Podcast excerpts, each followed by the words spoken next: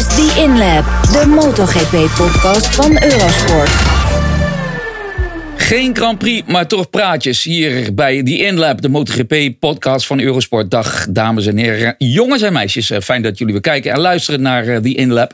Waar we dit weekend, of deze week dus, geen wedstrijd gaan bespreken, maar wel een wedstrijd gaan voorbespreken. Want de vierde Grand Prix van het seizoen staat inmiddels op stapel. En daarvoor gaan we naar Spanje, we gaan naar Jerez, circuit waar we al heel erg lang komen. En wie weet, misschien krijgen we wel weer een nieuwe winnaar. Of wellicht gaat de leider in het kampioenschap, Fabio Quartararo, datgene doen wat hij vorig jaar ook deed. Namelijk twee keer winnen. Toen was het twee keer. Nu hebben we hier maar één Grand Prix. En die voorbeschouwing gaan we natuurlijk doen met Peter Brom. Hallo Peter. Hallo, hallo. En nog steeds in Engeland, David Emmet. Alles goed, David? Ja, alles goed. Ja, alleen, uh, ik, ik, uh, je zult blij zijn, Frank. Ik kan hier niet fietsen, want ik heb geen fiets. Heel goed. Oh, ik ben yes. zo blij om dat te horen. Ik krijg steeds meer meelij, David. Hoe Ja, nou, ik, het ik, uit? heb, ik heb vandaag wel gefietst. Oh. Ja. Heb je de zeewieltjes eraf gehaald, Frank? Nou, nee, zover was het nog niet. Maar ik heb eh, de, de, de fiets die eh, oorspronkelijk ooit van mijn vader was. En mijn vader is eh, er inmiddels, die is in 1988 overleden. En die fiets zat in, mijn erf, in zijn erfenis naar mij toe. En die gebruik ik als ik naar de Albert Heijn moet. Zo, dat was de reclame. We hebben de fiets erin En gehad, dan mag hij ook niet meer terugkomen, Nu begrijp ik. absoluut niet meer. Ik wilde nee. net mijn momentje pakken, maar helaas. Nee, laten we dat niet doen. Laten we dat bewaren voor, voor nog betere tijden, Peter. Ja, maar Peter, laten we maar eens met jou beginnen. Nee, voordat we met jou beginnen, we moeten eerst misschien een, een laatste Wat wil je nou? nieuwtje. Is het niet eens? Nee, jij komt zo dadelijk aan de beurt. Een laatste nieuwtje. En hoewel het dan niet echt nieuws is. We hebben vorige week eh, in Portugal gezien dat eh, Jorge Martin eh, zwaar ter val gekomen was. Natuurlijk. En dat hij geopereerd moest worden aan zijn enkel en aan zijn hand. We hebben inmiddels gezien dat hij drie, nou ja, fraaie, drie littekens op zijn hand heeft vanwege eh, de operaties. En hij zal er in ieder geval, dat weten we, deze Grand Prix niet bij zijn. Maar ook over twee weken in Le Mans niet bij zijn. Eh, en David, we weten hier in Geres hebben we Tito Rabat erop zitten. Ehm, maar wie denk jij dat er over twee weken op zit? Eh, nou, ik zou, het zou me niet verbazen als het ook weer Tito Rabat zal, eh, eh, zal zijn. Maar Die zit dan wel redelijk kort voor zijn eerste WK Superbike wedstrijd al. Hè? ja, dat klopt. Maar ik denk dat, dat hij kan, als hij kan kiezen, dat hij dan toch voor de MotoGP kiest. Want dat, is, dat ligt hem beter dan de, dan de Superbike, ge- gezien de, de rondetijden die hij tijdens de testen daar neerzet. Ja, dat is toch opmerkelijk, Peter. Hè? Want goed, eh, we hoeven het niet helemaal over het WK Superbike te hebben. Hoewel, we, eh, ik ben heel benieuwd hoe dat seizoen eh, gaat. Met nieuwe namen en jongens die natuurlijk naar andere merken zijn overgestapt. Zoals Michael van der Mark op de BMW. Maar Peter, hoe zou het kunnen dat zo'n jongen als Tito Rabat... die eigenlijk zijn eerste testen gewoon goed begon... dat hij bij de laatste testen zoveel moeite in ieder geval leek te hebben? Ja, dat blijft gissen. Ehm, en ik moet eerlijk zeggen, ik had het ook helemaal niet verwacht. Ik denk die jongen die gaat hem gelijk op podium zetten en in ieder geval top 5 rijden gelijk. En waarschijnlijk ook zomaar een beetje kunnen gaan winnen. Want hallo, het is Tito Rabat, Moto 2 wereldkampioen. Eh, MotoGP mooie dingen gedaan. Ehm, was wel wat aan het afzakken. Ik snapte wel dat er uiteindelijk geen plek meer voor hem was. Maar eh, ja, met alle respect. Er gaan er maar een paar echt hard in de WK Superbike. En daarachter is al vrij snel plek. Er vallen grote gaten. Dus ik had hem wel, eh, wel er gelijk bij verwacht. En dat leek de eerste test ook wel zo te gaan. Maar vervolgens vond hij nooit meer de speed. En is een grote verrassing. Maar hij is ook nooit een groot talent geweest. Hij is een jongen die moest het altijd hebben van heel erg hard werken. Nou, dat doet hij nog steeds. Maar hij heeft het nooit met pure talent gedaan. En blijkbaar word je nu daarop belast. Want je gaat WK Superbike rijden. Dat lijkt een makkelijkere motor. Want een aantal dingen zijn net even wat vergevingsgezinder. Maar je moet hem net zo goed nog steeds op de grens gaan rijden. En de grens voelt anders aan. En ik schat dat, als je, om op je vraag terug te komen na lange inleiding. Ik denk dat hij moeite heeft met het aanvoelen van de grenzen van de Superbike. Dat hij, daar, dat hij daarmee struggelt. Met de andere banden is natuurlijk al, is sowieso altijd, is misschien nog wel een groter verschil. Soms als de motor wisselen. Want die Ducati, laten we eerlijk zijn, die WK Superbike bron, maar dat is een halve MotoGP motor. Zo niet drie kwart. Dus eigenlijk is de grootste klap is de banden, dan de remmen. En hij heeft moeite met het vinden van, van het grensgebied. Het is niet zo dat hij er huishoog af, de, afduikt iedere paar uur geloof ik bij de sessies. Uh, jij weet het misschien beter David. Is hij ook vaak gecrashed? Ik dacht het niet hè? Nee, nee, nee, nee, nee, nee. Het probleem is precies wat je zegt. Hij kan inderdaad gewoon de limiet niet vinden. En ik denk inderdaad ook wat jij zegt. Het is natuurlijk omdat hij zeg maar de Ehm, omdat het niet uitblinkt van talent, maar het echt van het hard werken moet hebben. Is dat zoeken naar de grenzen. Dat als je talent hebt, dan voel je dat onmiddellijk aan. Dat zie je inderdaad ook bij Mark Marquez. Die blinkt daaruit. Het maakt niet uit hoe de omstandigheden zijn of wat dan, wat dan ook. Hij springt erop en gelijk weet hij, eh, weet hij overal hard te gaan. Bij Rabat moet hij steeds eventjes er heel rustig daar naartoe lopen. En ik denk dat hij inderdaad nog eventjes een, eindje onderweg is voordat hij de grens heeft eh, opgezocht. Ja, ja.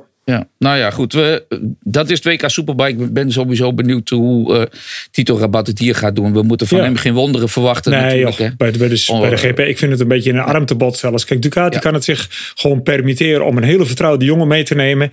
Die, die alles en iedereen als een beetje kent en het hele stil. En dat ding ook niet elke keer meer, eh, meer, meer met scheel- veel schade achterliet in de grindbak. Want zij hebben al zoveel rijders op Ducati zitten.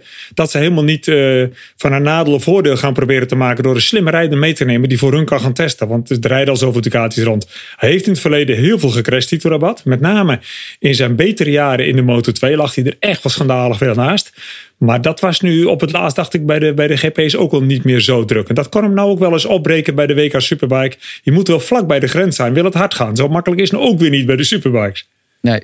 Eh, we hebben het over Ducati, we hebben het over Tito Rabat. Maar toch nog eventjes een dingetje over de Ducati, eh, David. Want vorige week heb ik eh, gemeld dat, eh, dat ik in eh Portimao kort had gesproken met Carlo Mellini van Gresini. En Gresini wordt in de Italiaanse pers ook al gelinkt aan Ducati. Voor volgend jaar. Hoe, ja, hoe denk jij dat. ja, hoe, wat is de, het waarheidsgehalte van die geruchten?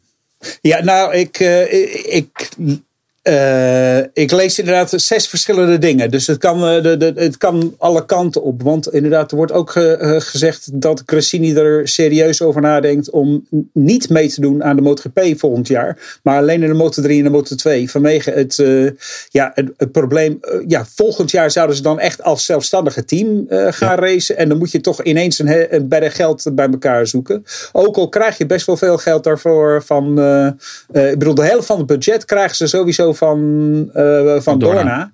Maar ja, goed, dan moet je alsnog moet je nog ja, 5, 6 miljoen bij elkaar zoeken om dan verder te gaan racen. En dat is een, eh, dat is een hoop geld. Dus eh, Ja, ik, ik denk dat dat, dat, eh, dat nog een dingetje is. Aprilia wil heel graag een satellietteam. Ja. Ducati wil ook graag nog met zes, met zes fietsen door.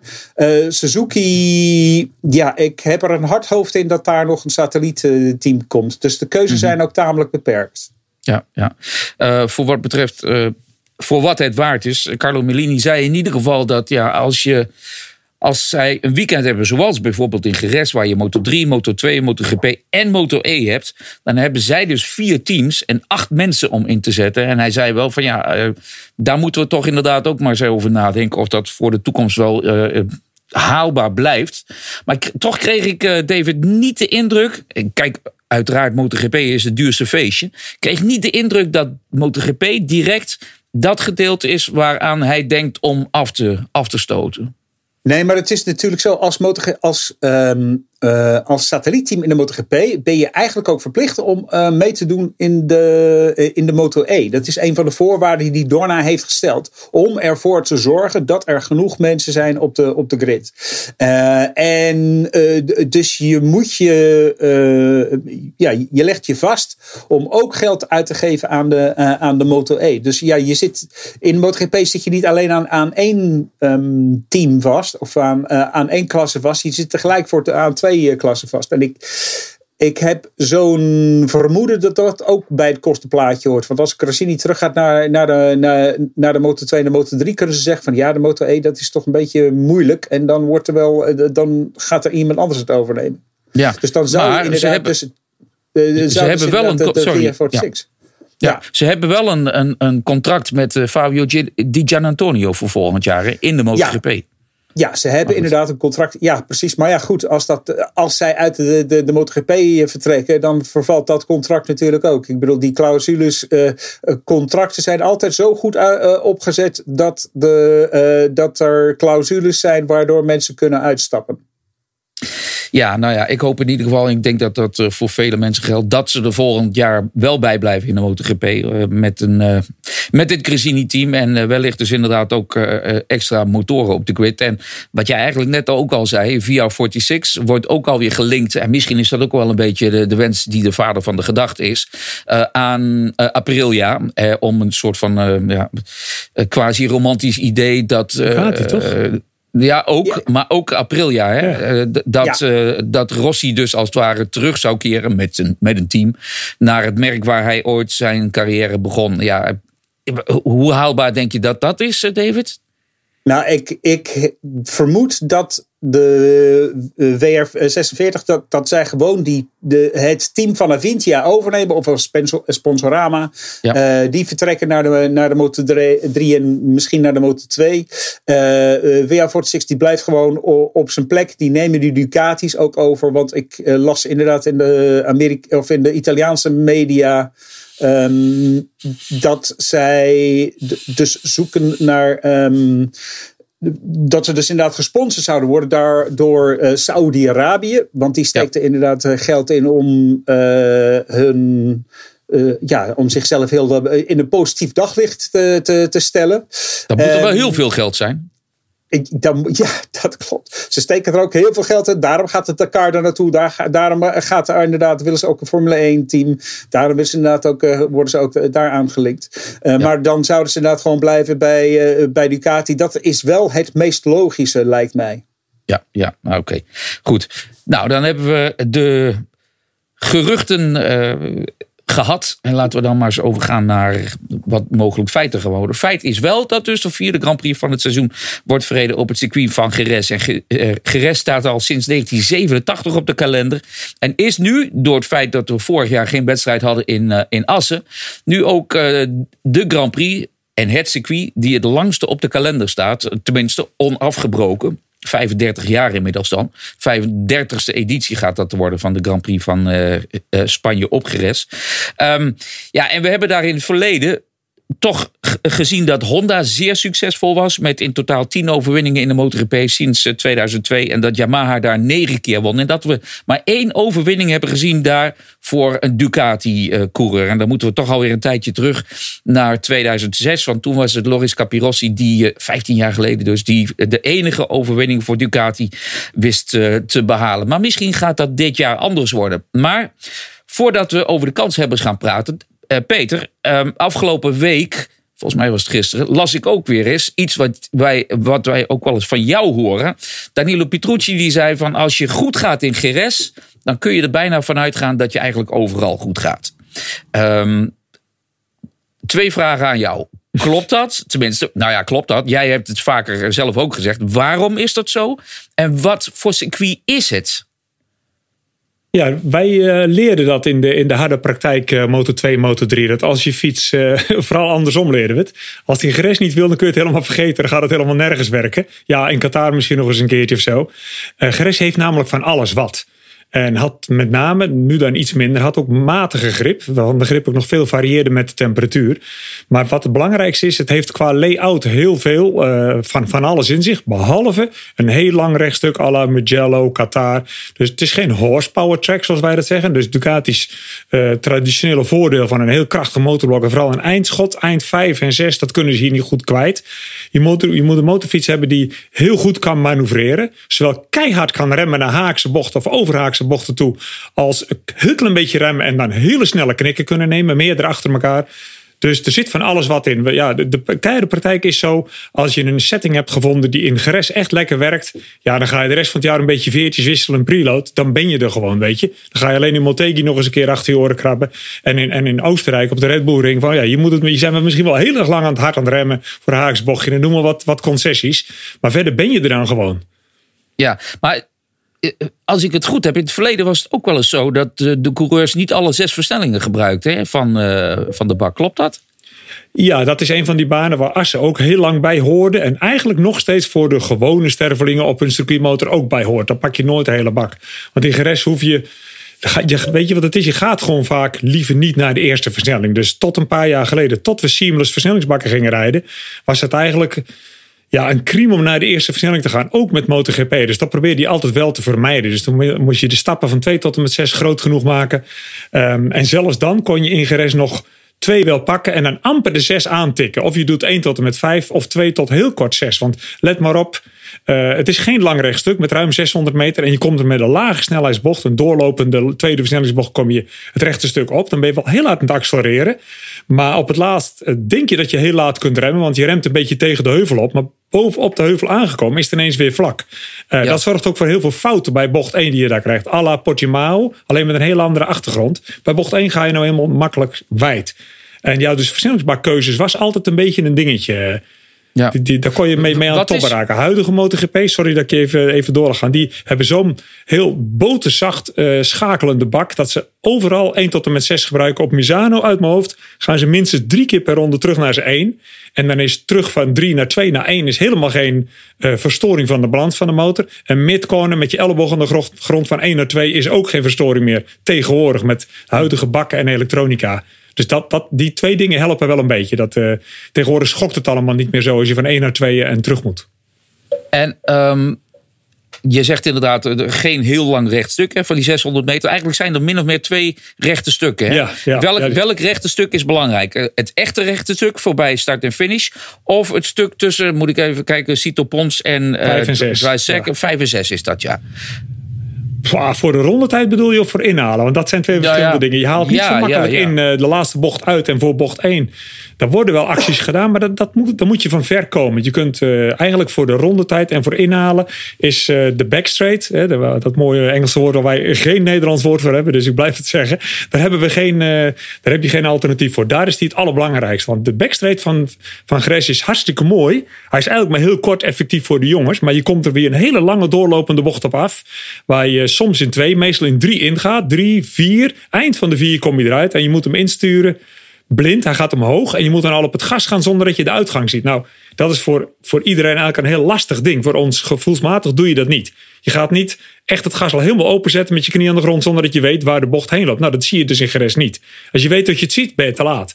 Dus daarom hebben ze die laatste bocht 5, die, daar gaat niet zo heel veel mis. Maar het is wel een bocht waar je heel makkelijk veel tijd kunt laten liggen. En als je die heel goed uitkomt, stuiterend over de curbs, dan tik je kort daarna al 6 aan. En dan valt je als het ware naar beneden het rechte stuk bij je. En dan onder die, die boog die daar staat, moet je al heel lang remmen. Want je gaat terug naar een eigenlijk eerste versnellingsbochtje. En als je ergens kunt gaan staan in Geres, Frank. Ik weet dat je graag kilometers loopt. Als je niet kunt ja. fietsen, moet je helemaal naar bocht 6 lopen. En bij het aanremmen van bocht 6 gaan staan, ja. daar sta je dus zo dichtbij dat je denkt, ik kan hem met mijn wijsvinger omduwen in de remfase. En dan komen ze aan en denk je, dat gaat veel te hard. En ineens gaat al die snelheid eruit. En dan vlak voor insturen weet je nog één ding zeker, dat gaat hij never niet halen. Toch sturen ze daarin met de vork nog helemaal op de bottom. Zoveel grip hebben ze voor. En dat is, ja, ronde na ronde is dat een super indrukwekkend gezicht. Insturen van bocht 6. En hoeveel fouten daar ook gemaakt worden in de MotoGP. Ja, ja, ja, daar zit niemand echt precies hoor. Daar zitten ze meters verkeerd regelmatig. Ja, maar het zal je verbazen, Peter. Ik heb daar wel eens gestaan. met een scooter. Niet lopend, Vertel eerlijk. Lopend, precies. niet lopend, niet fietsend, maar gewoon met de auto. Uh, niet Oeh. tijdens een Grand Prix weekend, maar tijdens een ERTA-test.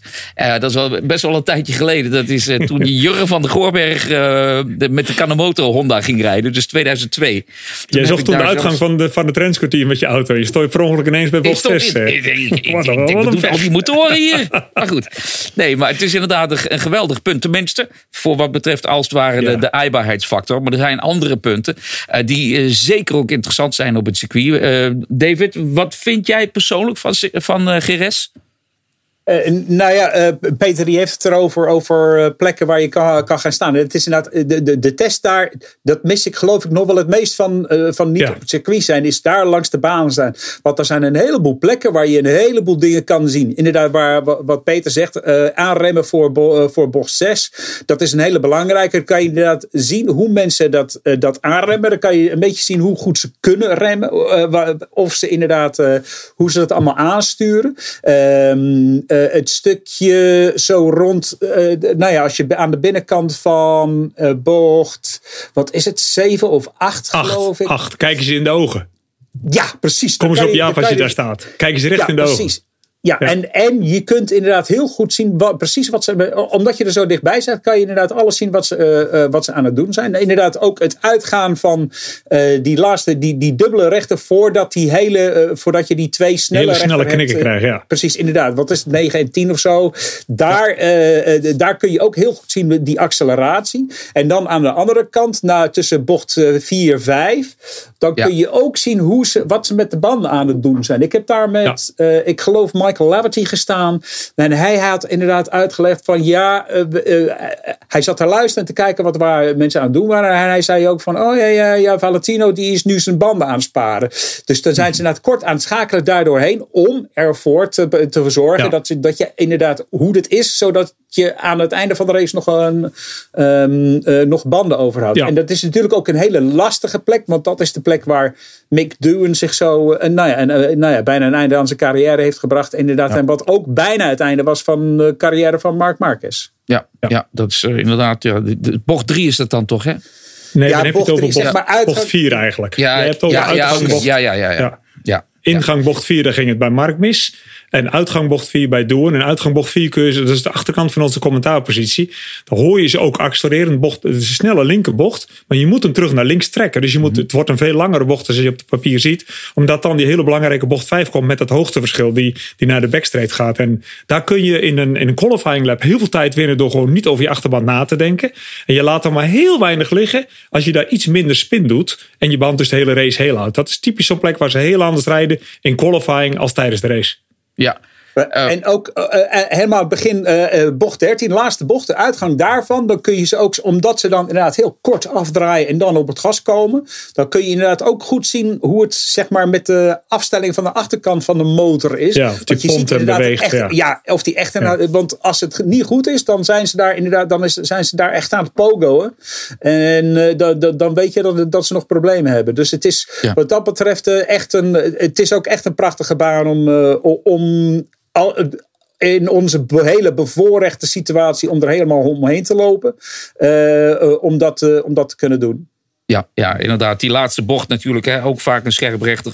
Uh, Curva Jorge Lorenzo. Uh, toen die uh, die naam kreeg, ging het meteen dat jaar mis. Tussen Jorge Lorenzo en Marc Marquez. Pijnlijk, ja. ja, maar en, en daar werd dus Lorenzo afge ehm, troefd door Mark Marquez. Maar goed, hij was niet de enige. En die bocht, daar gebeuren ook vaak dingen. Ook trouwens vaak, eh, eh, Peter, best wel veel jongens die daar toch nog onderuit gaan in die bocht. En niet omdat ze te wijd gaan, maar zelfs ook gewoon, ja, misschien te, door te veel hellingshoek of uh, de voorkant die, die, die, die uh, de grip verliest. Ja, bocht 13 is, is gewoon ontzettend belangrijk voor de rondetijd, omdat je de snoeihard op afkomt. Je hebt die knikken 11 en 12 gehad. Ja. Tik je eind 4 of je tik al bijna 5 aan. En dan moet je heel lang remmen voor een tweede versnellingsbocht, die dan uiteindelijk zo lang doorloopt.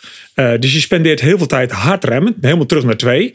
Het is een bocht waar je, die te lang is om te zeggen: ik zet hem even stil in de binnenkant en ik zet hem weer rechtop en ik ga eruit. Je hebt te lang, heb je dan geen corner speed. Dus je moet speed meenemen. En de uitgang vanuit een lage versnelling is ook gewoon heel belangrijk. Dus iedereen doet heel veel moeite. Bij 13 kun je de laptime maken en verliezen.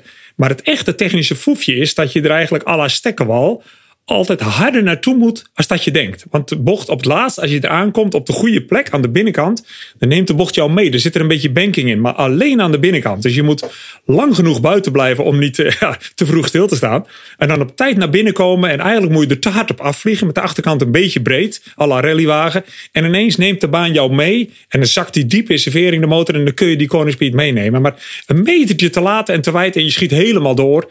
Dus ja, er wordt gepusht omdat het belangrijk is voor de laptime. En als je erop afkomt, denk je altijd: oh, strijd erin vliegt, denk je: ik had later kunnen remmen. Ik had later kunnen remmen. Alla stekken wel. Maar als je het een keer echt heel laat doet, zit je met hart in je keel en dan denk je: oh, het gaat net goed, net goed. Maar ja, ze worden natuurlijk overmoedig en dan gaat het nog een keer later. En dan glij je door. Het is een hele interessante bocht waar je gruwelijk dichtbij kan komen in Geres. Wij in ieder geval. Ja. ja. klopt ja. Dan nog een ander punt natuurlijk. Want vorig jaar waren we er eh, op 19 en op 26 juli. Nu gaan we er in het eerste weekend van mei naartoe. Dat scheelt toch een klein beetje. Het eerste weekend voor mij is eigenlijk ook zeg maar, traditioneel voor de Grand Prix van uh, Geres. Uh, maar dat betekent wel, gaan we vanuit, dat de asfalttemperaturen toch behoorlijk wat uh, lager zijn dan dat ze vorig jaar waren. Want vorig jaar hadden we te maken met asfalttemperaturen van 53 en van 59 graden op de, op de zondagen na elkaar.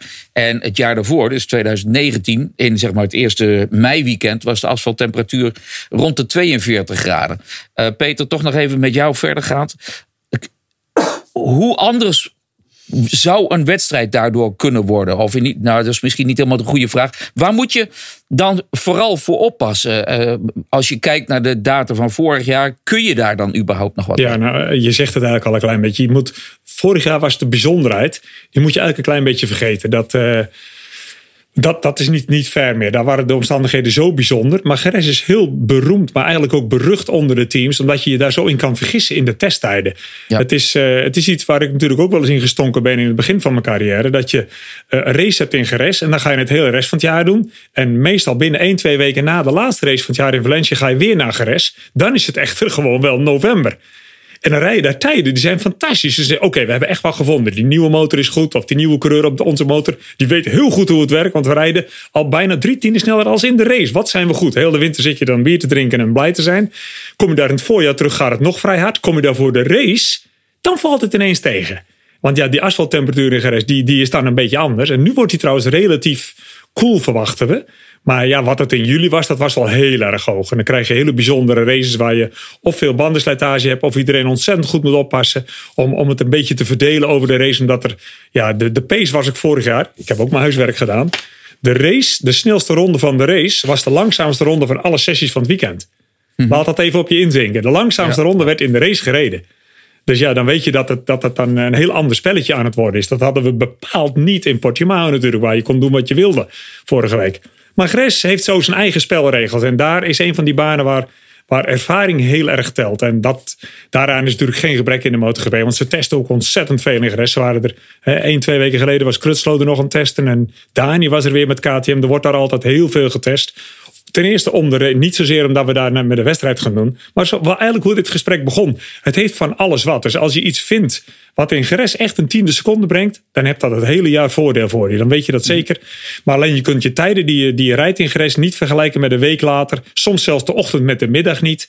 Dat is gewoon een, een dingetje daar. Daarom word ik ook nooit zo snel onder de indruk van mensen die terugkomen van Geres. Uh, en, en heel happy zijn met de rondetijden. Zeg mij niks. Wil ik alleen vergelijken met mensen die er op die dag ook waren. Ja, nou, wat we wel zagen trouwens, voordat ik bij jou ja, kom. Goede superbike tijden. Nou nee, dat bedoelde ik. Ja, dat, ik, dat is mij ja. eerlijk gezegd niet helemaal opgevallen. Uh, sorry. Maar wat we vorig jaar wel zagen was natuurlijk dat uh, Fabio Quartararo de wedstrijd won. Beide keren voor uh, Maverick Vinales. En in het tweede weekend stond natuurlijk Valentino Rossi voor de laatste keer tot nu toe op het podium. Um, dus zeg maar, dat was bijna een soort van blauwdruk. Het eerste weekend was bijna een soort van blauwdruk van het. Nee, tweede moet ik zeggen. Het tweede weekend was een soort van blauwdruk van het eerste. Maar goed, dat geldt dus allemaal nu niet. David, wat je ook wel eens hoort. En dat hoorden we volgens mij vorige week ook nog van een aantal mannen. Ja, in Geres begint het echt. Dan denk ik van ja, maar we hebben inmiddels drie wedstrijden gehad.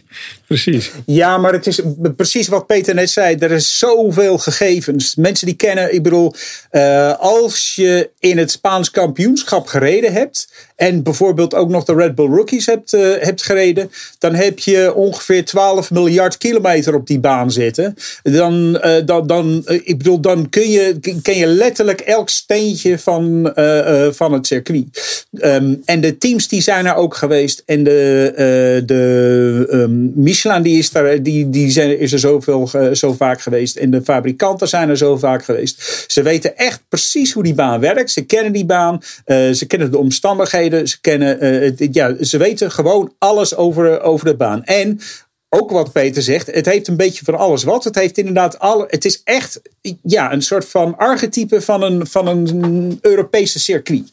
Als je wilt vragen van ja, hoe, hoe zijn de, de wegracecircuits in, in Europa? Dan zeg je van nou ja, een beetje als gerecht, maar dan net anders. En ze ja. zijn allemaal wel, ik bedoel, wat Assen is niet te vergelijken. En Mugello nee. is niet te vergelijken. En toch, de lessen die je inderdaad leert in, in, in gerecht, die kun je gebruiken uh, in, in Mugello, in de twee verschillende banen als Mugello. Uh, Le Mans, uh, de, ja, Assen was eh, de, de, de- nou, bijna alles behalve, zou ik zeggen, Saxering misschien. Maar omdat, en, en Oostenrijk, omdat het zulke rare banen zijn. Maar ja, het is, een hele, eh, ja, het is een hele bruikbare baan. Dus ze weten inderdaad heel goed.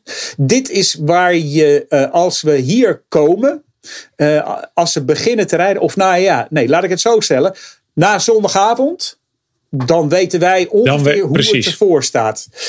En dat heb je niet bij Qatar, want Qatar is een hele rare baan waar als, je- als je grip hebt, dan, eh, dan werkt het. En dan moet je, ja, als je inderdaad, eh, als je niet kan remmen, eh, dan, eh, omdat je niet de juiste voorband hebt, dan heb je ook eh, een probleem. Portimao, dan zijn ze maar twee keer geweest, dan, dan, dan valt daar nog heel veel over te leren. Dat zie je ook uit het feit dat in Portimao de, de- deze keer de uitslag heel anders was dan, de, de, dan van de eerste race. Er stonden weer hele andere namen. Ik bedoel, Fabio Quartararo, die was geloof ik 26 seconden lang, sneller ehm, eh, tussen die twee races. Dus dan weet je dat, dat, dat daar helemaal geen vergelijking is. En ik denk dat we op eh, ehm, dat we in Jerez gaan zien hoe ja, de rest van het. eh, de- Ja, hoe- dan krijgen we echt een soort van voorproefje van hoe het, hoe het eh, circuit. Ik, ben, ik wil even Peter wat vragen. Want inderdaad, er is één groot verschil tussen dit, eh, dit jaar en, eh, en vorig jaar. Is dat we een asymmetrische harde voorband eh, gaan rijden.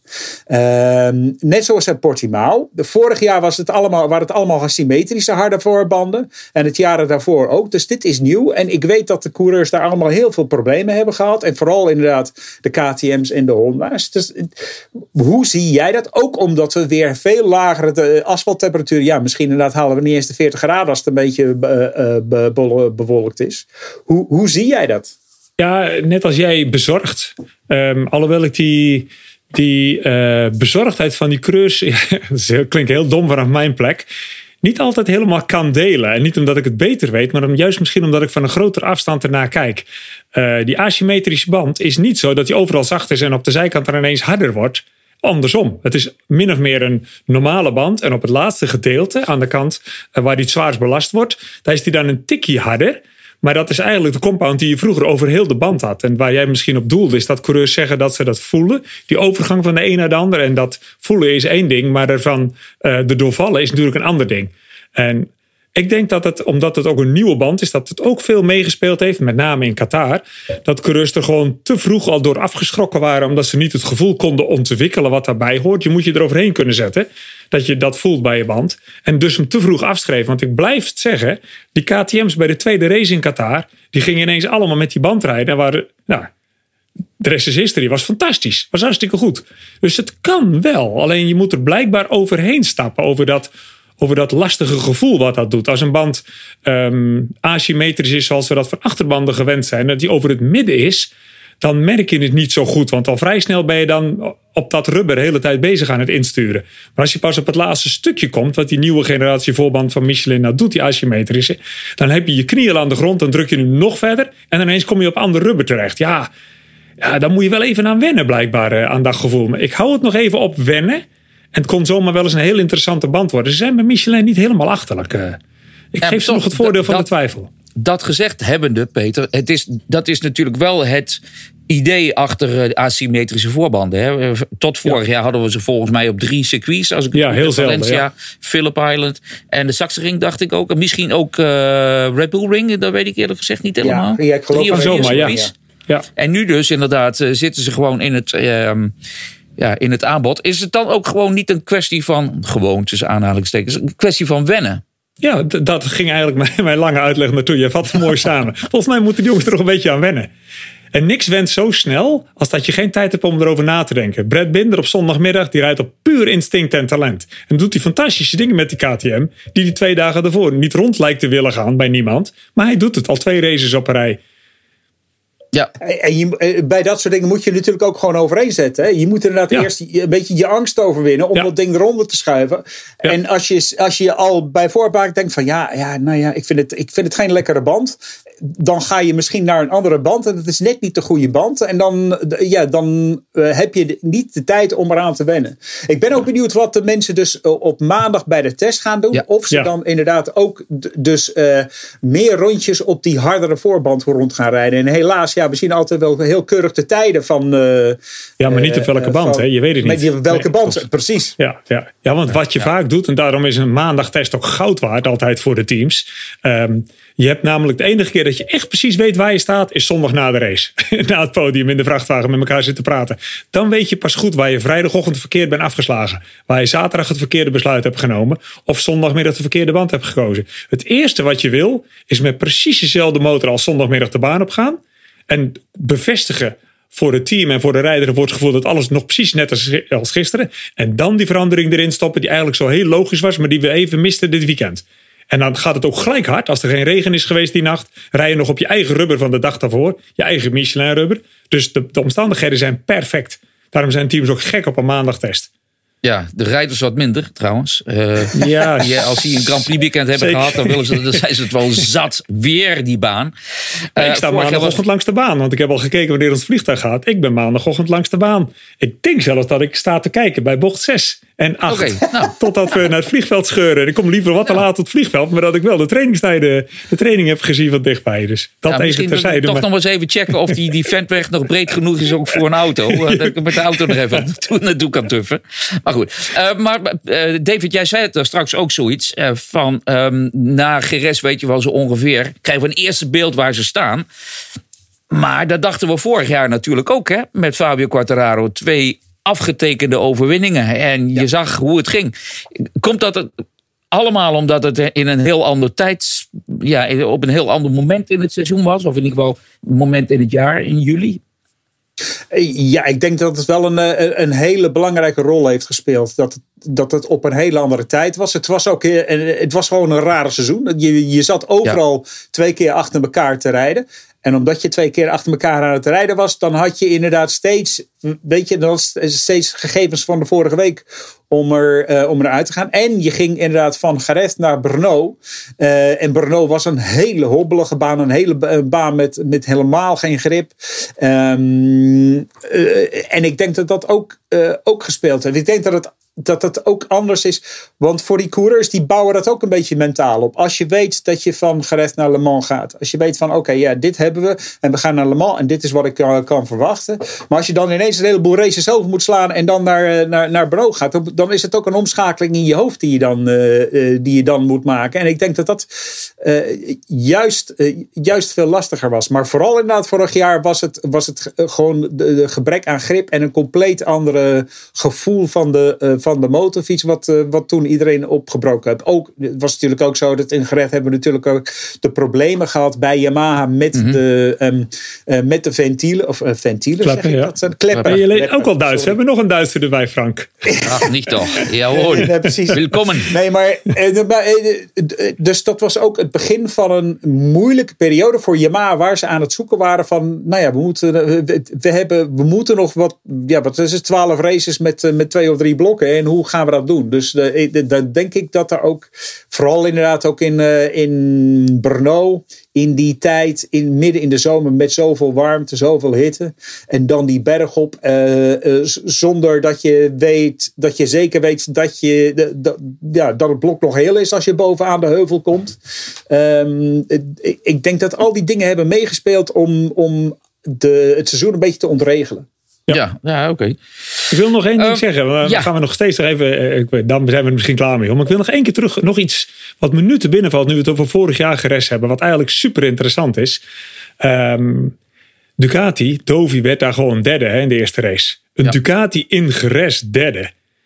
Dan snap ik ook zowel de frustratie van Dovi, maar misschien nog wel meer van het Ducati management. Dat ze die fiets, die had al drie keer wereldkampioen kunnen zijn met een andere rijder erop. Dat denk ik niet, want tegen Marquez was meestal geen kruid gewassen. Maar vorig jaar was een uitgelezen. Als Ducati op het podium kan rijden in Geres, ha, want dat is de anti-Ducati-baan, dan zijn ze er bijna. Dus ik snap het verdriet, de teleurstelling en daarna de scheiding ineens een stukje beter. Nu ik me dat weer herinner. Jij, David, eh, hebt daar geloof ik ook wel wat over te zeggen.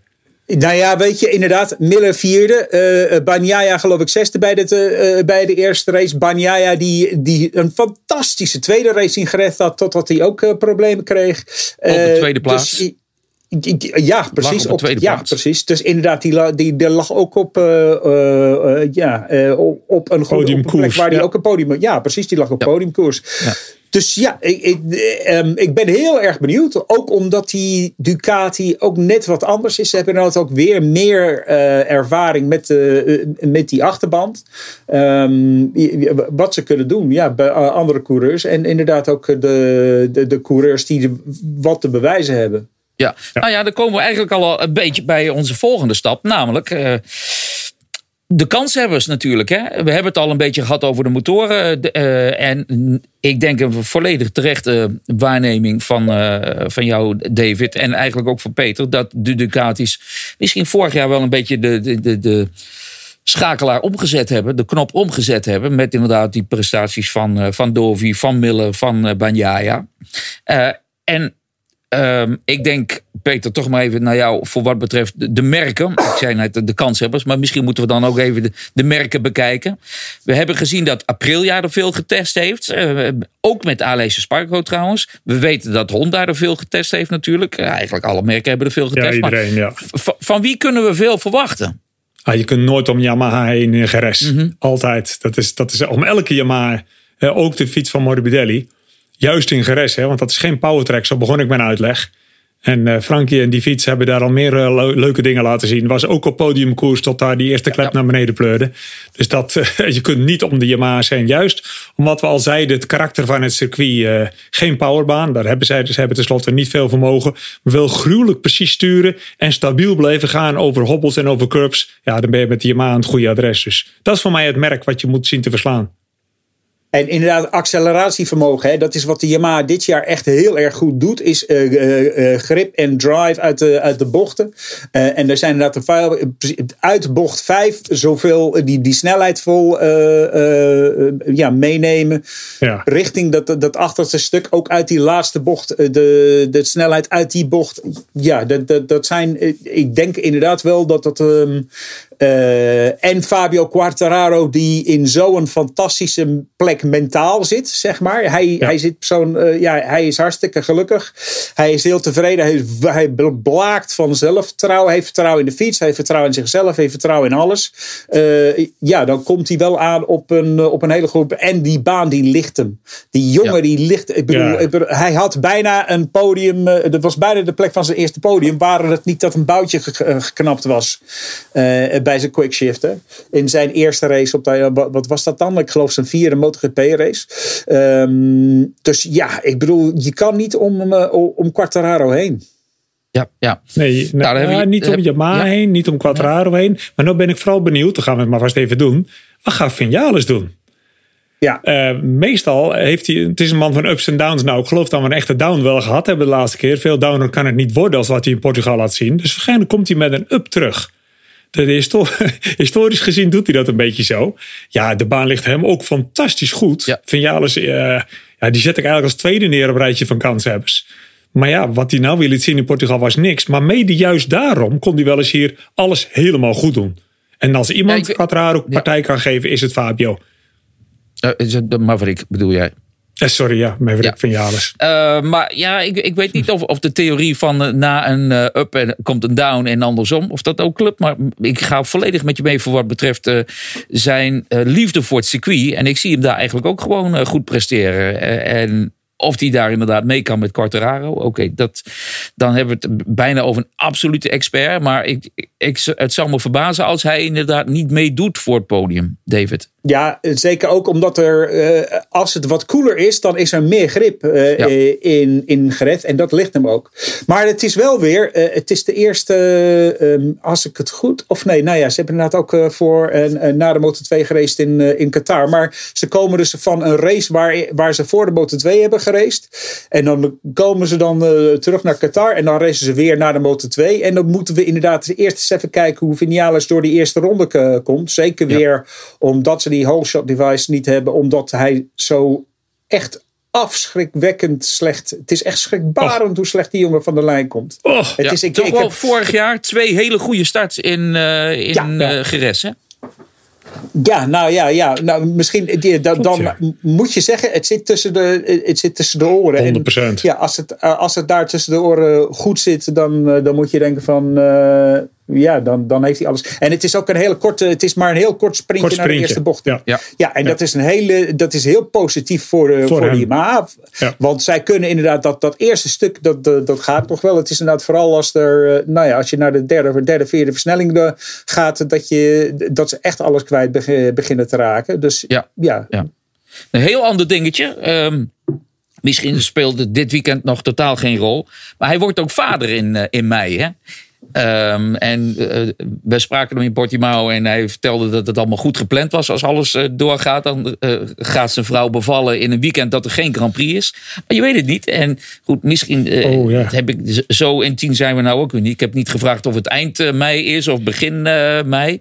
Maar ik hoop voor hem in ieder geval, en ook voor zijn vrouw dan maar, dat het niet in een weekend gaat gebeuren dat Maverick er niet bij is. Want dat zou voor de hele familie vervelend zijn. En dan, ik, wat ik eigenlijk ook bedoelde, dan gaat dat ook natuurlijk nog even in je hoofd eh, zitten. Kan ik mij voorstellen.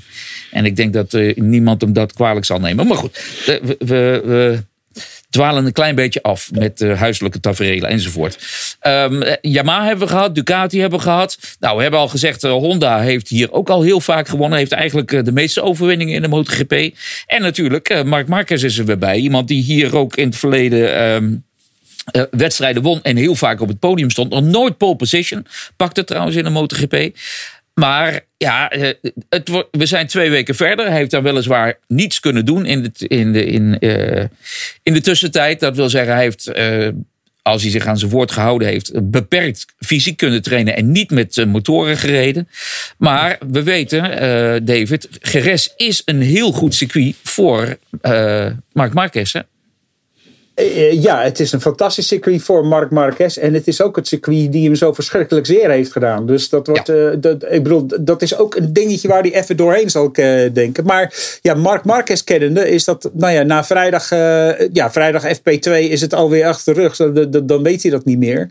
Maar wat we zagen in Portimao was dat hij echt problemen had ja, hij kon het inderdaad. In het begin ging het wel.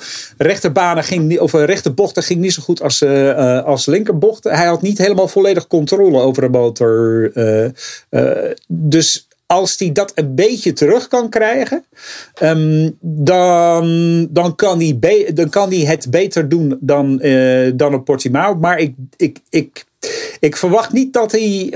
Of nou ja. Ik bedoel, ik, ik sluit er niet uit voor een podium, maar ik verwacht hem niet gelijk op het podium, zeg maar. Je, je denkt eerder van, nou ja, dat zal. eh, eh, hij- gaat inderdaad zo voor rond die vijfde plaats en hij moet het nog even zien vol te houden. Ik denk dat er andere, andere jongens zijn die meer in vorm zijn, die helemaal scherp staan en die inderdaad, eh, waarbij het baan net even wat, wat beter ligt. En ik ben heel benieuwd.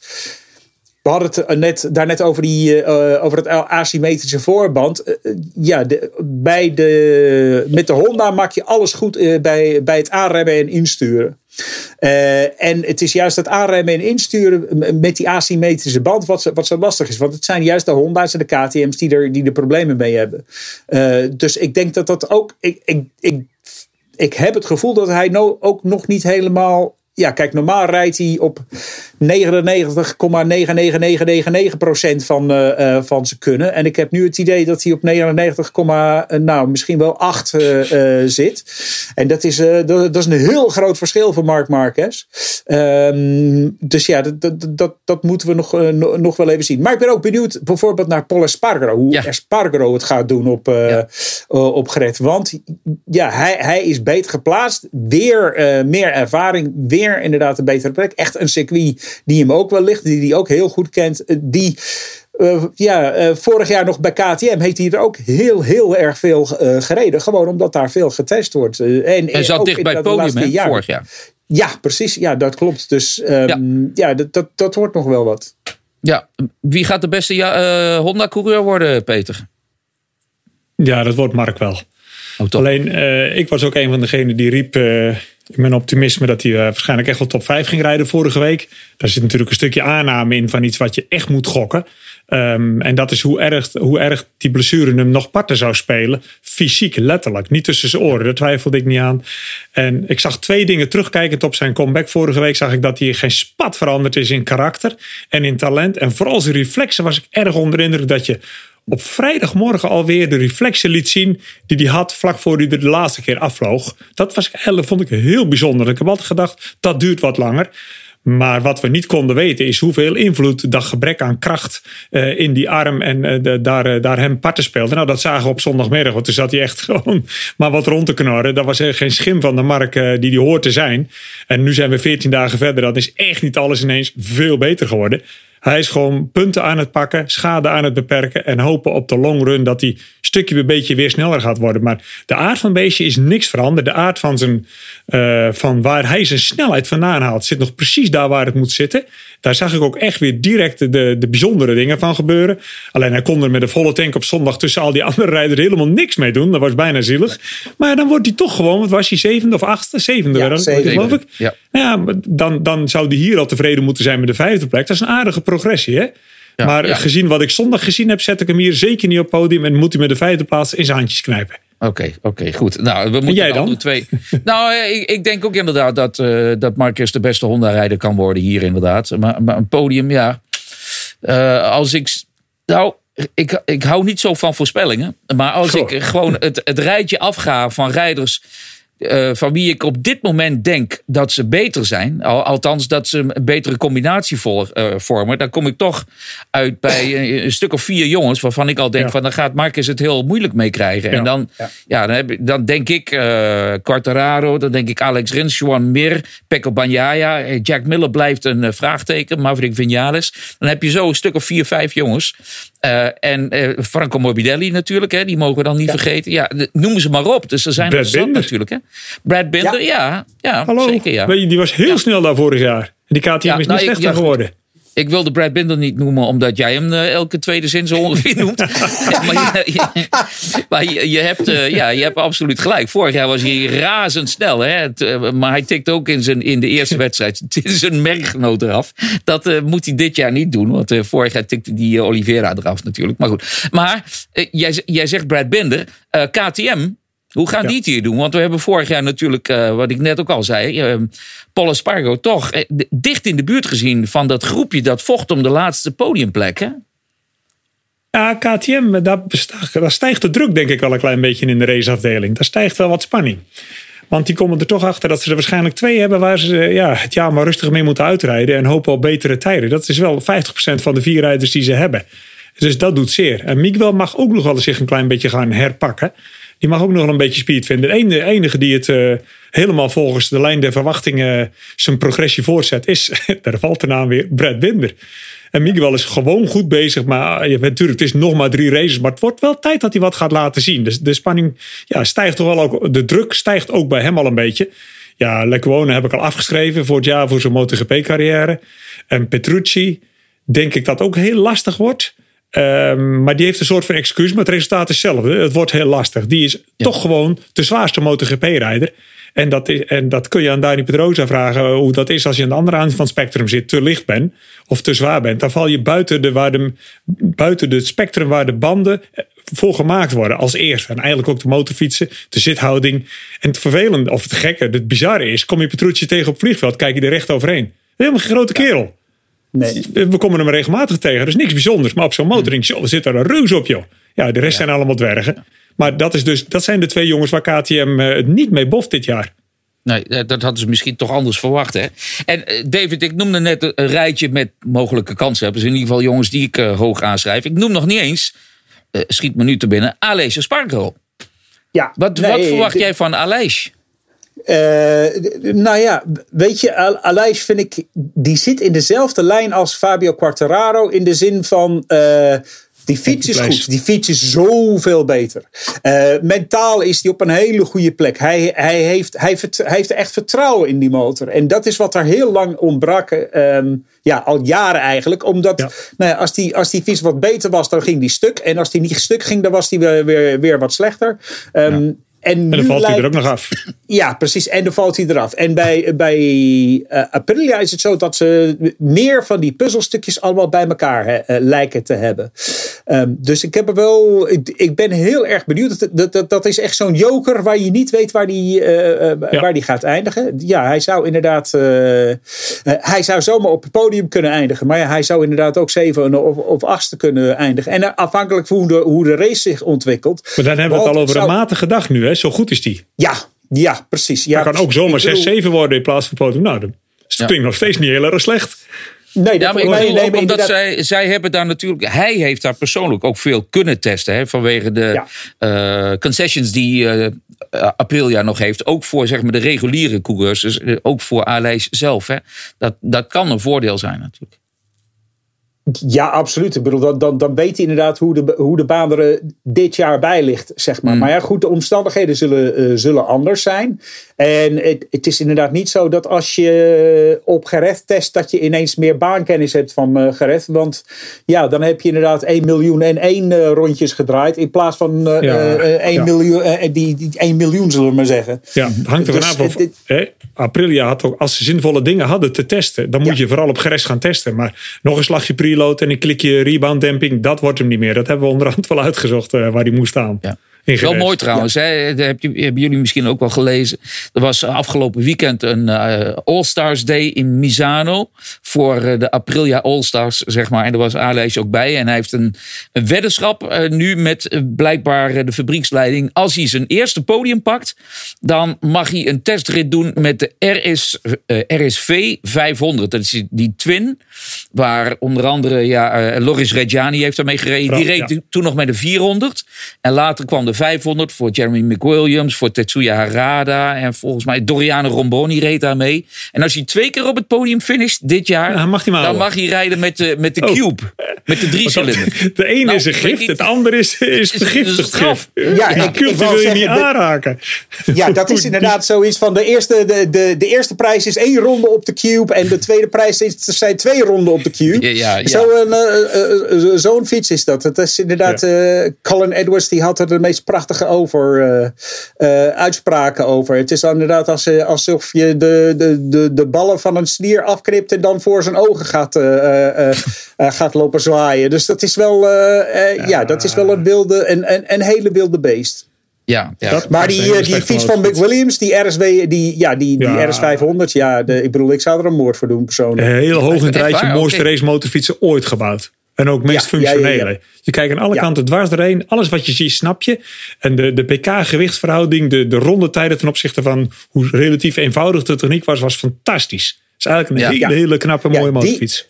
Ja, die en de Modena's KR3, dat zijn de meest briljante motorfietsen. Dat is inderdaad, dat, dat, dat denk ik als uh, te oude, te langzame, te dikke uh, oude, oude, uh, oude vent. nog even door. Van, nou, daar, daar, zou ik, daar zou ik inderdaad nog best mee willen rijden, een rondje mee.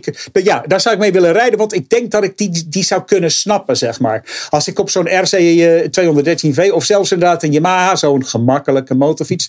Ja, dan, ik bedoel, dan, dan, dan, dan leg ik al in de eerste bocht eraf. Maar bij zo'n zo'n uh, zo'n Modena's of zo'n uh, zo'n Twin denk ik van, nou ja, nee, dat zou ik, ja. dat zou ik nog wel aan Nou, nou we hebben, is, er klopt helemaal niks van natuurlijk. Kan ik helemaal niet aan. Maar goed, dat, nee, dat precies, maar je gaat het, dan kan ik mezelf ja, nog... Je gaat het al denken dat het zou kunnen. Heb je wat te dromen. Ja, want precies, je zou je helemaal de kleren schrikken. Wij kunnen helemaal niks met zo'n motor. Nee, ik heb ook begrepen trouwens, ik begrepen trouwens uh, David, dat je op zoek bent naar een uh, andere motor. Dus als Aprilia zich meldt bij jou, dan, dan, dan, dan ga je toch even op en neer naar Noalen. nou ja, voor, uh, voor zo'n voor zo'n 500 zou ik het inderdaad wel even... Je zocht een mooie betrouwbare toolmotor, weinig onderhoud. Ja, dan zou ik zo ja. doen. Ja. ja. ja. Geleverd met twee fabrieksmonteurs. ja, goed. Um, ja, dus de Suzuki-mannen, of althans Suzuki hebben we al eventjes uh, genoemd. En eigenlijk uh, moeten we dan uh, maar uh, bijna afsluiten met ja, de kanshebbers. ik heb mijn rijtje al zo ongeveer genoemd. en zonder echt een. nou, ik, ik ik denk wel, laat ik dan toch een voorspelling doen, dat uh, Fabio Quartararo, wat mij betreft, uh, toch de grote favoriet is voor komend weekend. En dat is op zich niet zo heel erg uh, opmerkelijk dat ik die naam noem. Maar zijn er nog jongens die wij zijn vergeten, mannen, die, die jullie toch willen noemen? Peter? Linder. ja. Ja, ik, ik denk, eh, Brad Binder vind ik een hele goede, echt als een, als, als een outsider, zeg maar. Die zou, die zou zomaar per ongeluk de race kunnen winnen, zeg maar. Helemaal onverwacht. Ja, zoals hij in Brno ook per ongeluk won. Sorry Precies. jongens. Ja, dus iedereen zit Pitterijk helemaal even door. Nee. Ja. Ja, precies. Dat zou je, nou- dat zou je helemaal niet, eh, eh, zou je helemaal niet onverwacht zijn. Eh, Alex wat Rins denk ik ook dat, dat hij ook een Ja. hele goede kans maakt. Want inderdaad, hij is heel goed op, eh, op- opgelet. En die Suzuki die, die, is- die is er ook helemaal voor gemaakt. Eh, Ik ben heel erg benieuwd waar Johan Meer eindigt. Want ik denk dat dit een he- echt een hele belangrijke race eh, voor hem gaat wo- worden. En onder de Ducatis denk ik dat we naar Pecco Bagnaia moeten kijken. Ik denk dat Bagnaia e- echt, eh, eh, ja, e- echt wat, eh, wa- wa- wat gaat doen. Ja. Ja, Ja. Is in een happy place, want alles gaat goed. De enige foutjes die hij maakte zorgden dat hij een beetje buiten de baan kwam. Maar niet heel veel plekken en secondes verloor. Sarko zat heel goed, heeft net een tik op zijn vingers gekregen. Eh, ja, voorband was aan het droppen en toen, dan word je toch wat onrustiger. En schakelde hij een keertje te veel terug en toen lag hij ernaast te kijken. Dat wil hij gegarandeerd niet nog een keer doen. Met zijn 30 jaar rijdt hij voor de einduitslag. Voor, rijdt hij voor het jaarklassement, heel duidelijk. Dat kan Pecco zich nog permitteren niet helemaal te doen. Ehm, ja, zo heeft iedereen zijn eigen agenda. even, daar. Peter, hoe bedoel, hoe bedoel je dat? Voor, Nou ja, Sarko die moet rijden voor een jaarklassement. Want die, elk jaar is een gegeven jaar over 30 dat je nog snel bent en op heel goed materiaal zit. Daar kan Pecco Bagnaia zich nog een beetje permitteren. Als hij er een paar wint en ook een paar eh, fuck- eh, foutjes doet, dan komt hij daar nog mee weg. Dat doet, daar komt Sarko zogenaamd niet meer heel erg mee weg. Al is het alleen Pecco vanwege het leeftijdsverschil. hè? Ja, ja. Ja, Ja, maar, ja, maar, ja. maar Pecco, eh, ik bedoel, Zarco die rijdt, voor, die rijdt dit jaar voor zijn carrière. Ik bedoel, dit is inderdaad. eh, dit, en Pecco, kijk, ook al heeft Pecco een verschrikkelijk slecht jaar, dan komt hij volgend jaar nog wel op een fiets. Dan krijgt hij nog een kans. Zo jong is hij nog. Dus die rijdt inderdaad nog wel een beetje voor de overwinning. Maar Hij heeft een inderdaad, tweejarig Zarco, die- contract, die- hè? ja. Ja, precies. Ja, precies. Dus dan, kan je kun je ook nog fouten veroorloven. En dat, dat is bij Zarco niet het, eh, eh, eh, niet het geval. Ja, maar dan, ik heb jullie allebei toch ook regelmatig in vorige podcasts. En ik zou zeggen, luister ze allemaal nog een keer, beste luisteraars en kijkers. Toch ook regelmatig horen noemen dat als je fouten maakt. of als het even wat minder gaat bij Ducati. dan wordt de druk toch wel, wel wat groter. Dus de druk zal er toch ook wel degelijk op staan bij Pecco Bagnaia, lijkt mij hoor. Nou, die Misschien maakt dus nog wel meer volgens dan- mij juist heel weinig foutjes.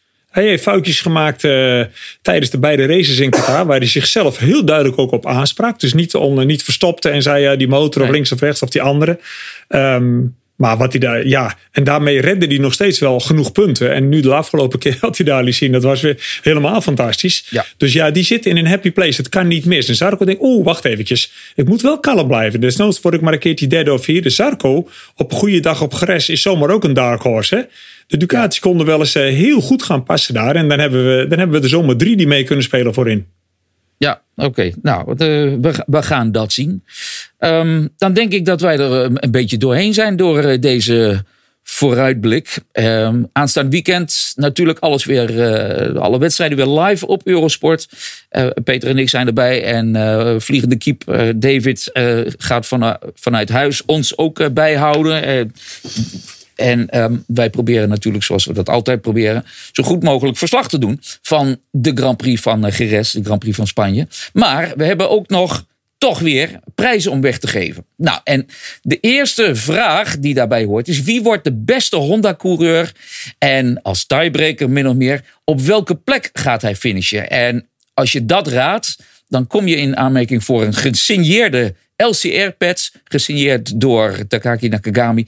Eh, of door Kel Crutchlow. En dan zijn het dus, eh, die van Crutchlow is dus een pet van afgelopen jaar. Dan hebben we nog een vraag, maar voordat ik dat doe. Dus, wie wordt de beste Honda-coureur en waar gaat hij finishen?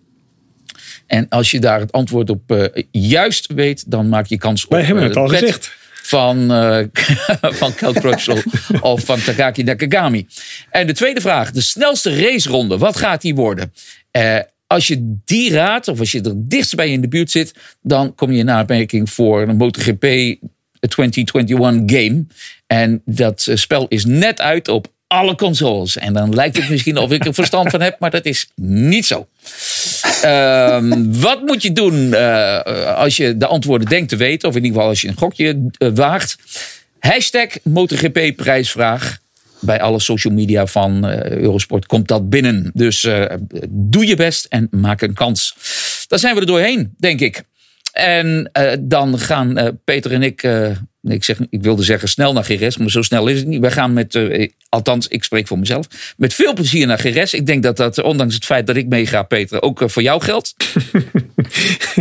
nou, dat, dat, dat is niet eens helemaal waar. Ik vind het wel gezellig als je erbij bent. oké. Maar ik ga heel graag naar Geres. Echt, Ja. als je mij eh, één race zou laten kiezen per jaar, waar je dan als enige naartoe mag, dan was dat waarschijnlijk wel Geres geworden. Dus eh, Toch ja, wel, en we ja? worden er nog voor betaald en ik heb het daar geweldig naar mijn zin. Wat, zeg je Eh, nu? Ik kom daar heel graag. Ja, ik krijg, ik krijg hiervoor betaald, Frank. Ja, sorry voor de verspreking. eh.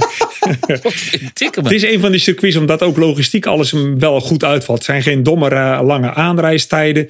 Ehm, de, de, de hotel waar je hebt er, het is makkelijk op het circuit rond te lopen. De service road, onze afstand van ons hotel naar het, naar het circuit. Dus het is ook heel makkelijk werken.